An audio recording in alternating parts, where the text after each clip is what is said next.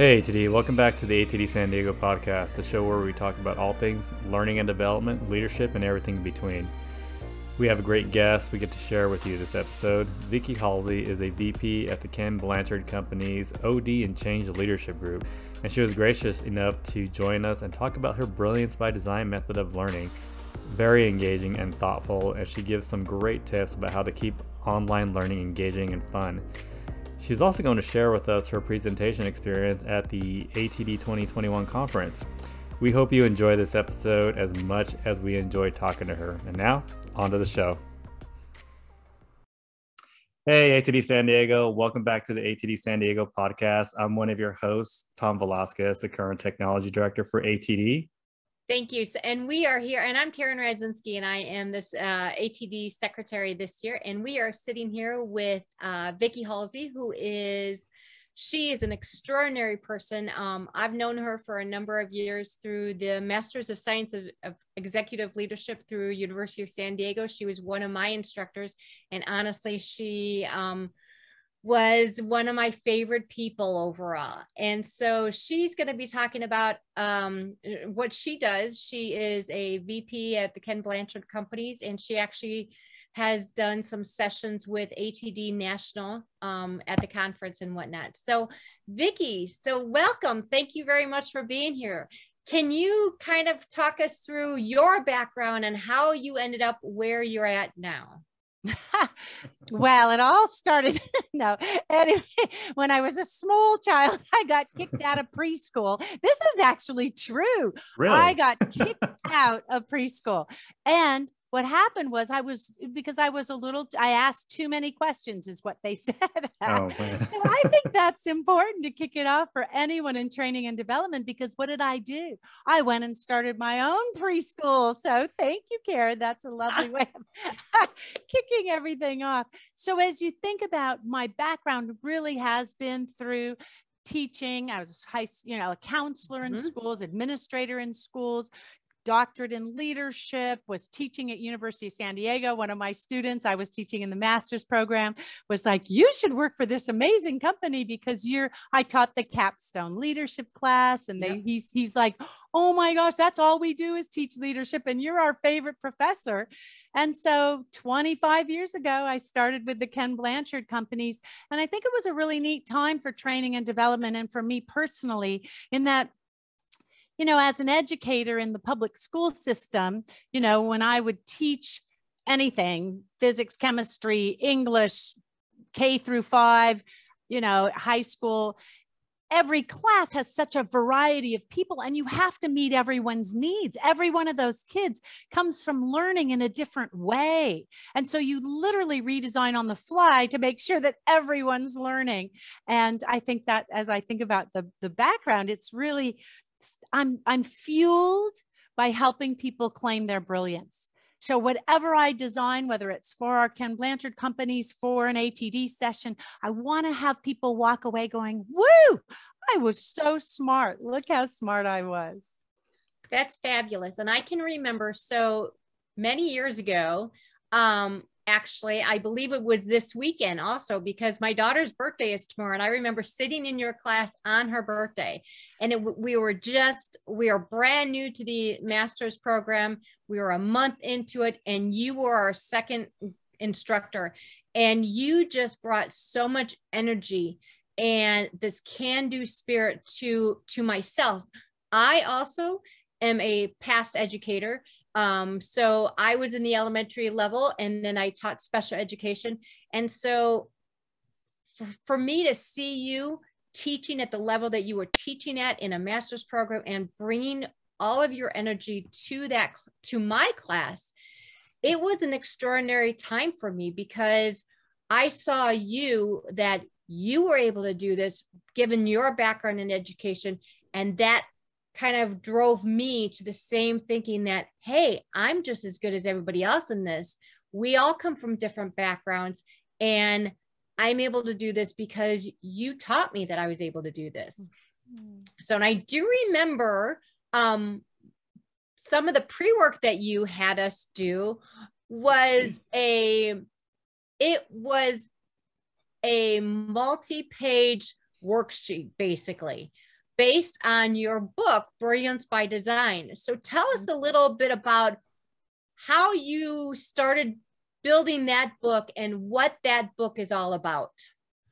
Well, what's interesting about you remembering the study guide, if you recall, people weren't that thrilled about the study guide. Not at all. I got a lot of harassment about having people fill out a study guide. But here's the deal. I just think, and everyone that's listening, every one of you knows learning happens over time. So what did I do? I made you actually go through the parts of the book that were going to be very relevant. Right. So you did this study guide, but you also, each group of 2 or 3 of you had a chapter to teach. Yep. Because what I realized from very early on, and this is critical to everyone listening, is the one who's doing the talking's doing the learning. We need, as learning and development professionals, to make sure we realize that the more our the participants in our classes are engaged, the more they learn. And what's interesting about what Karen said is I teach the second class and then the second to last class. Yes. Yep. I have you that the first class is really about individual learning and how do you teach one-to-one. And I'll talk a little about that book and the ENGAGE model, but then you come in for organizational learning. But what's interesting, it's almost a 1.5 years later. And I don't know if you remember this, but I had you go to flip charts and you had to say, what did you remember from the class that you took the second class? Yes. And what was so interesting about that was, what did you remember? What you taught. You remembered everything about, and I made you create a model for your chapter. You all had to come up with very creative ways. This is so transferable to what we're doing in business today. If we're going to teach people, we need to teach it in a way that they actually learn it. They can do something different. And I think that's what happened for me with Brilliance by Design. My book was really about, gosh, I would be going all over the world training all these Fortune 500, Fortune 100, other companies. I'm training and I would walk by the other training rooms and what did it look like? The invasion of the body snatchers. I mean, it was, it was sad to just watch these people. And they were like ocular lock. You know what that is, Karen, right? Where the eyeballs are locked on and they can nod up and down, but they are not closing. They are just, and the person's talk, talk, talk, click, talk, talk, talk, click. What's the click? The PowerPoint. And so what's interesting is if you remember the start of the class, how do you best learn and take in information? You all had to fill out 3 different notes. Remember that? Yes. Right. You walked around and you got in groups with like learners. And then listen to this flow, all of you that are designing learning initiatives. So it's everyone wrote down personally how I best learn. Stand up, 20% more energy to the brain when you're standing. They stood up, went to a group, got in a group of people, and they said, hey, here's how I best learn. So now you have a group. You had to go to a flip chart, codify your own Post-it notes by talking out how you best learn, group them into 4 or 5 groups, make a picture out of how you best learn. Remember that? And then you had to point to the picture. And I always would say, Vanna, point to the picture. So we went around and you would point to like an ear. I learned from listening to someone. I learned from talking. There was like a megaphone, people talking to each other, you know, a rigorous problem, all these different images. What was not on any PowerPoint?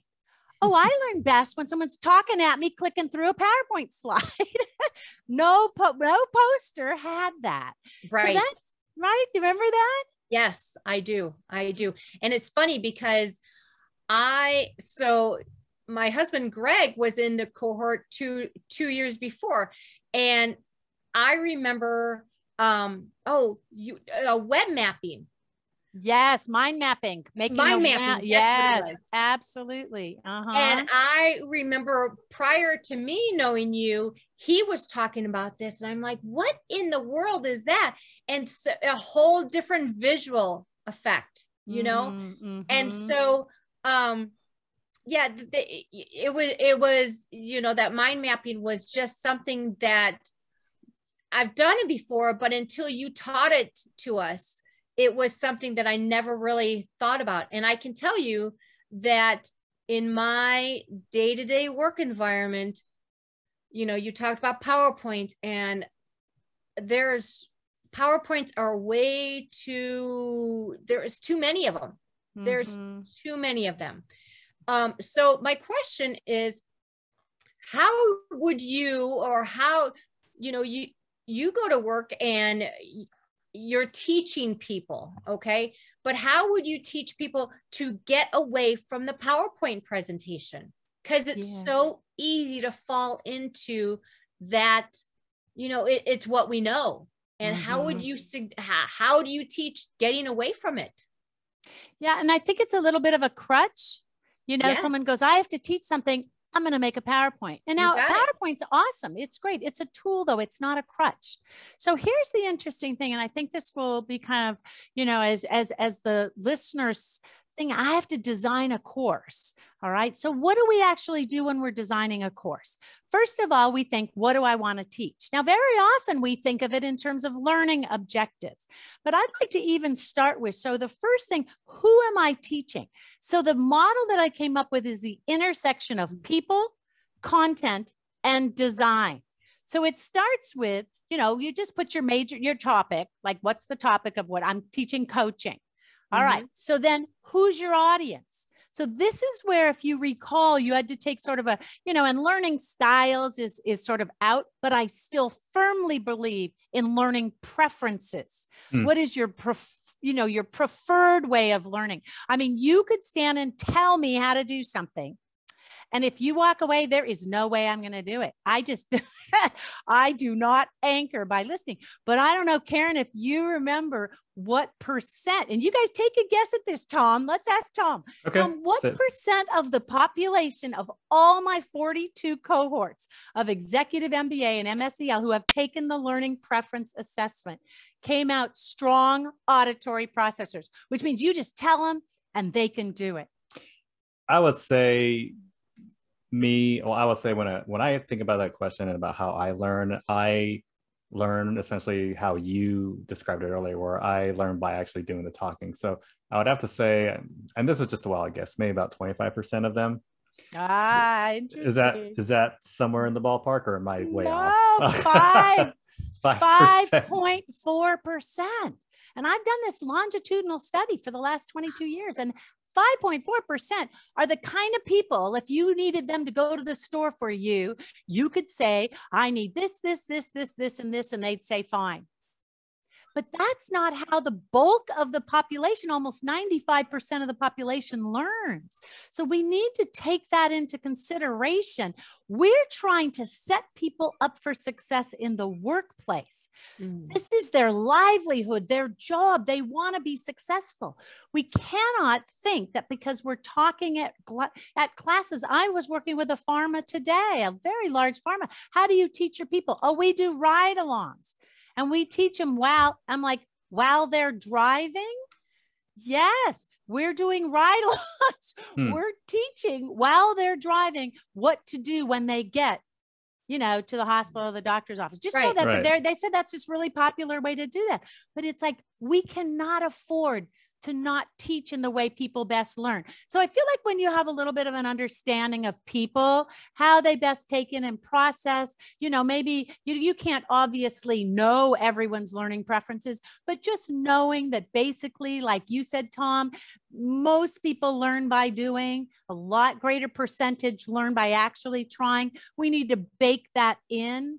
The other population is visual, tactual. They like to manipulate things. They learn by sorting into piles. They can drag and drop in the virtual, etc. So just know basic understanding of how people best take in process information. Now, here's the critical nature of how to get away from just a PowerPoint. The next thing is content. So content? Start with your doing objectives, not your learning objectives. So if I'm teaching a coaching program, I want people to be able to have coaching conversations with a very tight model that unleashes the power and potential of the people that they're coaching. All right. So I need to have them actually be able to use this model with their people. So that's a doing objective. Now, what do they need to learn to be able to do that? They need to learn the coaching model: connect, focus, activate, review. They have a tight model. That's part of the practice of being someone who designs my ATD presentation, designing organization, driving organizational results with effective instructional design. So there's a tight model, but here's where the design comes in. Think about this. You're not just putting a PowerPoint and talking them through this model. Very important. So Karen, just like you said, they do some pre-work. What are the coaching conversations I'd like to have with people? Where is someone that I think could take on more responsibility if I'd really help build their confidence? What would I like to have a conversation around? Maybe they read an article that has the model baked into it. Maybe they do kind of a pre-assessment like I had you do, Karen. Yep. Maybe there's a book with a study guide. But what is that doing? That is activating the reticular activating system in the brain. Yeah. You are lighting up the brain all around the content they're about to learn. So then you have thought about this. So now they've done some pre-work. So this is going into the ENGAGE model. So ENGAGE stands for, E stands for energize. I'm going to energize learners before they show up. And then the second they show up, maybe they're up at a flip chart. What did you learn in your pre-work? Boom, boom, boom, boom, boom. What do people do that are your best coaches? Maybe they do a best coach activity, but something where within the first 2 to 3 minutes, they're doing the work. All right. So that's very different from I spend the first 15 minutes introducing my topic. Does that make sense? Yes. Yes, that makes sense. Absolutely. Yeah. So that's the E. And then we navigate content. So navigate content is where you go into, you show the model, you teach the different characteristics of the model, and immediately. So it's learn and practice, learn and practice. So now they see a situation. Where did the person connect? How did they focus? If the models connect, focus, activate, review, it's so when did they connect?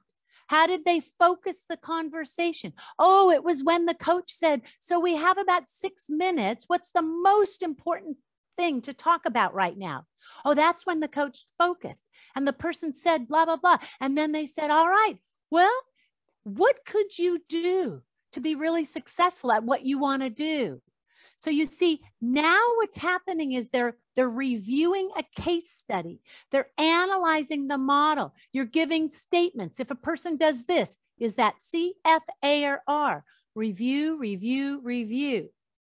What did that do? Navigate the content. You taught them a model. And Tom, you asked for some ideas for virtual. Well, in virtual, they're using their text tool, typing right on the screen. If the person says this, what are they doing? Is that CFAR? And they're typing right on the screen, CFAR. Or you could draw, have an arrow that goes to the answer. Or you could say in the chat box, give me the best example when someone connected with you that you knew they cared. What has someone done? So you're weaving the chat. You're weaving the actually annotating right on the screen. You can do polls. You can use all sorts of things to drive greater interactivity. And by the way, one of the coolest things that I like to do is, so let's say I said in the first activity there when we're really energizing people, what did your best coach do? Let's say Karen said, my best coach really listened to my ideas and asked clarifying questions. I could say, hey, Karen, unmute yourself and tell me a little more about that. So now Karen unmutes herself. Her voice is in the room. But here's a little trick, everyone. Instead of me saying, wonderful job, Karen, and then I call on someone else, I go, Karen, would you look at the chat? And would you note what someone has said? And let's use this because what are we teaching? A coaching model. So our fabulous coaching line is tell me more. So I'm going to say, Karen, could you just call on someone and have them tell you more? So she might look and she might say, Tom, when you said they gave you really constructive feedback, tell me more about what that meant for you. Do you see how there's now interactivity? And yes, who's doing more of the talking? It's the people in the students. They're students. Right, right. Huge difference. I'll finish the model with 2 seconds, then you can go on to other questions you have, et cetera. But just know the G stands for generate meaning, which means, hey, in the chat, what would be in it for you? You just watched a great coaching conversation where the person walked out and said, thanks, that was really helpful. What would be in it for you to coach your people like that? And then everyone's typing what's in it for them. So what does G stand for? Generate meaning. Because as you teach, content's coming into the station. It's like a train coming into the station, and it can go to the left, which is prune this. This is not important. We can prune it. Or the train goes to long-term memory. But to do that, it has to say, this is really important. So what do? You ask them, why is this important to learn? Because then they want to move to the A, which is apply to the real world. Now you get them into the coaching conversations. You put them into a breakout room with a peer. They've sketched out their CFAR. They have a little job aid or something where they're getting to see what to do. And then they have the conversation and instantly give each other feedback. Did you follow the model? So it's application straight away. And then next, you know this, Karen, we can't end any class without celebration of learning. So G stands for gauge and celebrate. Do you remember I brought party hats, a cake, donuts? It wasn't a final exam for my executive. Right. You know, these were, we're celebrating. You brought Peterson donuts too. That's it, man. You got to have primo quality celebrations. And I think you might have brought Cooper. I did. Well, yes, Cooper, really, my dog, my cockapoo. Cooper's your dog. Yes, he had to come to the celebration. Well, that'll lighten anybody. Yes. That'll lighten any room. I think my professor actually brought us pizza for our last class when in our cohort. So that was awesome. I had a question, Vicki. When you mentioned something about the way people learn, and a thought came to mind where when you were a teacher, did you notice early on how different kids learned? So were some like hands-on learners, they seemed to be able to grasp things better when they were able actually to get their hands on something to work with, or in some kids were probably like learners like us, where when they're actually doing the talking, they're the ones doing the learning. Absolutely. Now, what's interesting about what you asked is this is an other-focused behavior. So at Blanchard, we're all about leadership as an influence relationship among leaders and followers who intend real change. And it means I need, if I want to be influence means I want you to influence me as much as I'm influencing you.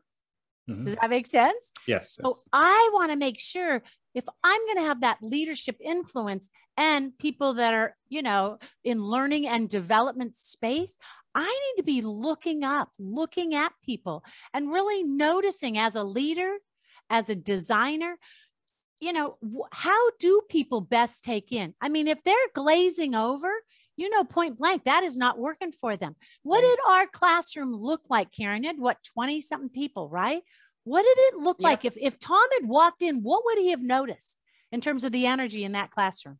Oh, well, everybody was sitting down, listening to the teacher, because the teacher was the talker. Oh, that's in a bad situation. That's not our class. Oh, in our class. No, please. I'm crying at you saying that. So yes. No. Oh, in our class? In oh my God. In the individual learning class. What would people have noticed if they'd walked in the room? Oh, people were up. They were engaging. They were engaging in conversation within their small groups. Didn't we also have, you gave us a project that we had, and I, for some reason, I believe that I was teaching Legos, how to build something. That's right. Yes, you were. And what's interesting about this, Tom, is you need to know it's a 3-day. So they're there for 3 whole days. And I have to say, if you'd walked in, most of the time you would see them teaching.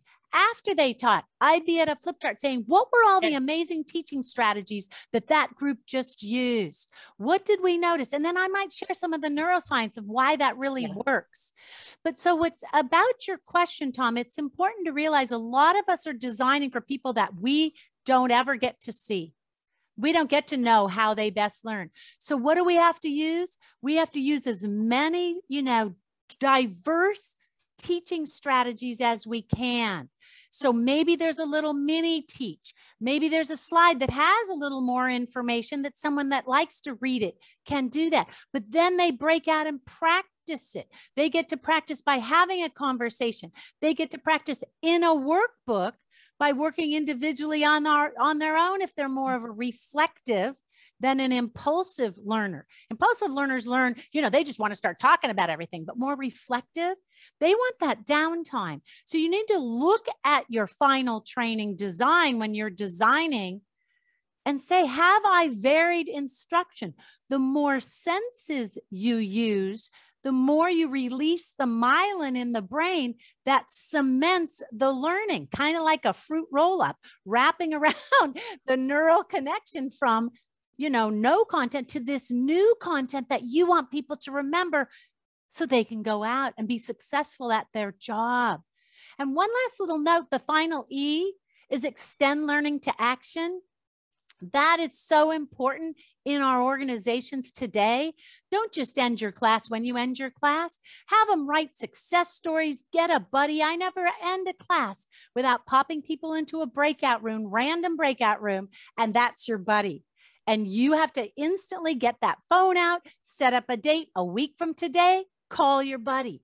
But you have to set your intention. What is your goal?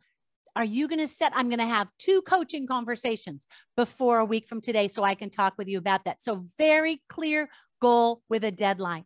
Then they pop into their breakout room, get their buddy, get their actual phone number, email, and set a time right then on their phone.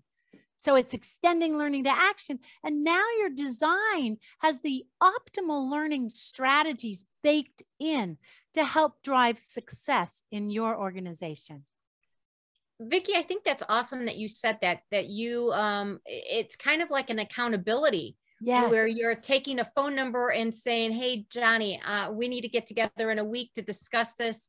And people, I feel, are more in tune to actually doing it, because then somebody else is going to hold them accountable to what you've been teaching, and I think that's fantastic. I think that is great, and that you're able to put that in a virtual classroom per se.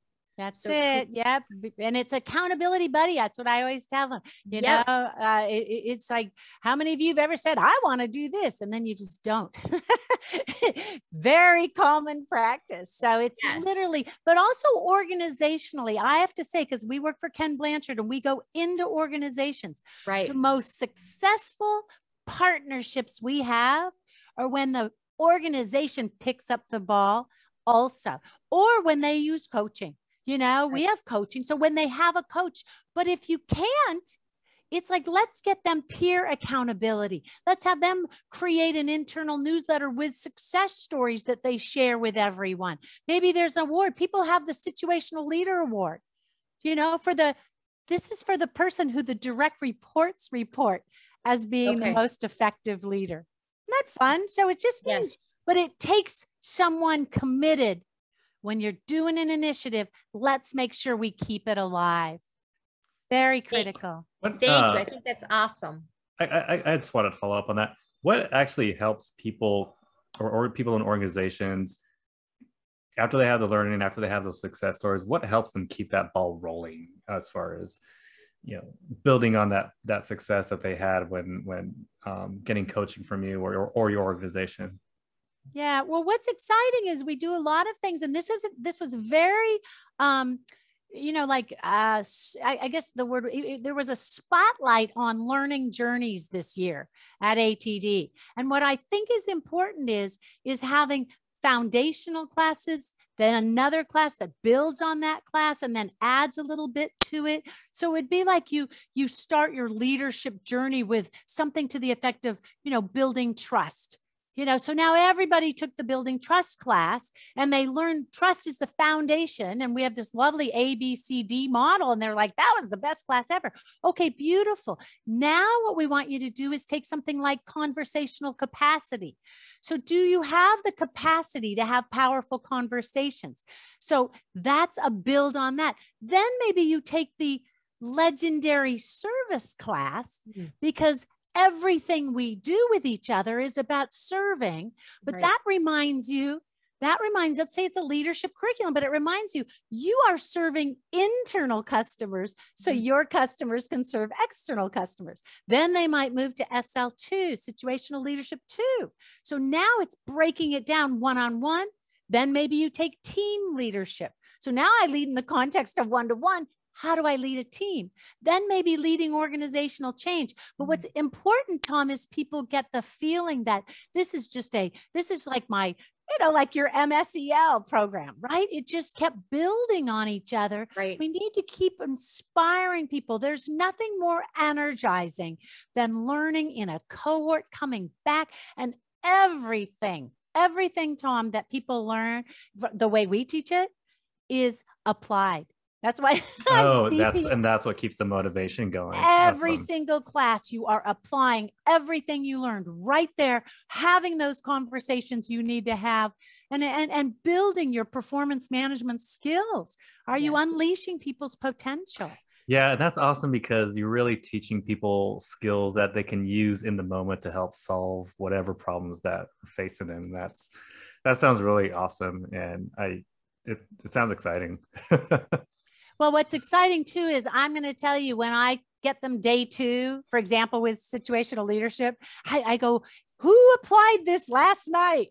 And I get all these little hands raised and I call in someone, oh, that's great, Amanda. Would you be willing to share? What do they say? I taught my daughter. I asked my son. I mean, one of my favorite stories was, this was during COVID where everybody's on lockdown. And she's like, I said to my son, you know, wow, I'm noticing. And then she goes, wait a minute, I'm about to tell. She had just learned our coaching model. She goes, I need to ask. So she did say, I'm noticing that, you know, you set that goal of working out. I'm noticing that doesn't seem to be happening. How do you think you could get yourself to work out? And she said, it was so amazing because I wanted to tell him how to work out. You need to get up earlier. You need to do that. But she said, I use that coach language. What could you do? How might you? And she said, we had probably the best conversation we've ever had because all I did was keep saying, well, what would that look like? What else? Tell me more. How can I help? Only I really loved hearing that because, Tom, what you're saying is so important, but we love it when people say, I not only use it at work, but this has helped my home life, create the life I want by giving me some tools and practices to be who I want to be within my family and in my community. Well, and that's perfect because Speaking of COVID, right? I have a 22-year-old daughter who's going to be 22 tomorrow and a 20-year-old son. And so I'm always thinking about how I could be a better parent in regards to that. So that is perfect. So thanks, Vicki. I so appreciate that. So you're welcome. Awesome. So speaking of sorry to interject, but nope, go for it. Do we have enough time to actually talk about your ALC experience? ATD? Yeah, the ATD. Not the ATD. Not ALC. The ATD conference. No, that's what I'm talking about. If you're talking to me, there's no way because I don't know what. No. Okay. I love that. You know, what was exciting this year with ATD was just, it was very virtual for a lot of people. And what was interesting about even pre-recording sessions, it was funny for me in particular, because I'm teaching the ENGAGE model and I'm like alone at my computer. But what was interesting was literally the day before I did my presentation, I was talking to our solution architect groups and I'm like, so I'm going to be recorded tomorrow. How am I going to do this in a way that's engaging since I'm teaching the ENGAGE model? And one of the best guys in our team says, Jeff Cole goes, I'll be your participant. So just so everybody that's listening, that was a super cool model, is you have someone being the role of the participant. So he's answering questions. He's sharing his insight. I had him read the neuroscience because there's brain engagers. Okay. So every part of the model, I had a brain engager that went with it. And what a treat to have that. So anyway, I feel like that was kind of new and different, but that's just a tip of how to do that. And then the other thing is, if you do some of this asynchronous, what was cool was everybody watching it at the same time and then doing Q&A live at the end of it. That's a little different from how it was done before. So I think the themes were obviously digital learning, but trying to make digital learning work in a way that taps into the passion, the capability, and builds competence within people. So there's an interesting dance, you know, that's going on right now of hybrid learning. You know, we used to call it blended, but now it's really kind of a hybrid. And what do you teach ahead of time? What can you teach in the moment? And how, as you just talked about, Tom, how do we get people to apply?